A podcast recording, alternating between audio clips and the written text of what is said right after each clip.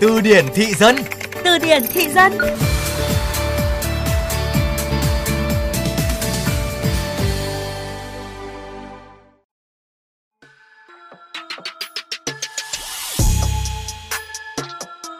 Seping ơi, sắp đến Tết Dương lịch rồi, mình đi chơi đi. What? Seping là gì? Seping là chồng đấy, hi hi, vợ mới đổi gió từ Gen Z. Ôi dào, lớn rồi còn đu chen các em trẻ. Nhắc đến từ điển Gen Z hẳn sẽ khiến nhiều người phải lắc đầu bởi độ khó hiểu. Thật lòng mà nói thì có những cụm từ sau khi được giải nghĩa khiến người ta kiểu, vậy mà cũng có thể nghĩ ra được. Điển hình như là seping. Vậy chính xác seping là gì?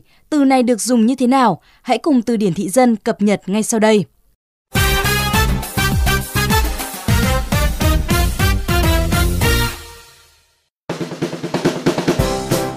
Để hiểu được shaping là gì thì trước tiên ta phải hiểu nôm na đây là cách ghép giữa tiếng Việt và tiếng Anh. Nghe có vẻ thú vị đúng không ạ? Vậy thì giữa tiếng Việt và tiếng Anh làm sao để cho có thể ghép lại với nhau tạo thành nghĩa? Trước tiên ta cần giải nghĩa của từng câu trong cụm từ trên. Đối với chữ C, chúng ta vẫn giữ cách phát âm giống như bình thường. Đối với từ pink, dịch sang tiếng Việt sẽ là hồng. Khi kết hợp giữa C và hồng thì ta đã có được một kết quả là C cộng hồng bằng chồng. Vậy C ping được dùng trong trường hợp nào? Với cách giải nghĩa bá đạo như trên thì chắc hẳn là chúng ta cũng đã nắm được ý nghĩa của từ C ping rồi. Đây là một cách xưng hô khác với nghĩa tương đương là chồng nhưng có phần tinh nghịch và đáng yêu hơn. Hiện nay cách gọi này thường được áp dụng cho hai trường hợp ạ. Thứ nhất là dùng để gọi người yêu hoặc là bạn đời của mình như một cách xưng hô thân mật. Thứ hai, dùng để gọi những người nổi tiếng hoặc có ngoại hình đẹp hết nước chấm, khiến các bạn gái điêu đứng. Họ thường được sang Cư Mận là dân cư mạng đấy ạ, gọi chung là Seping.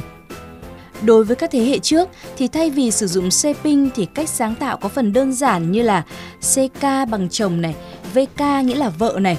Trước đó thì có OX và BX cũng được sử dụng thay thế cho ông xã và bà xã. Và quả thật là tiếng Việt của chúng ta quá sức phong phú, điều gì cũng có thể xảy ra đúng không các bạn?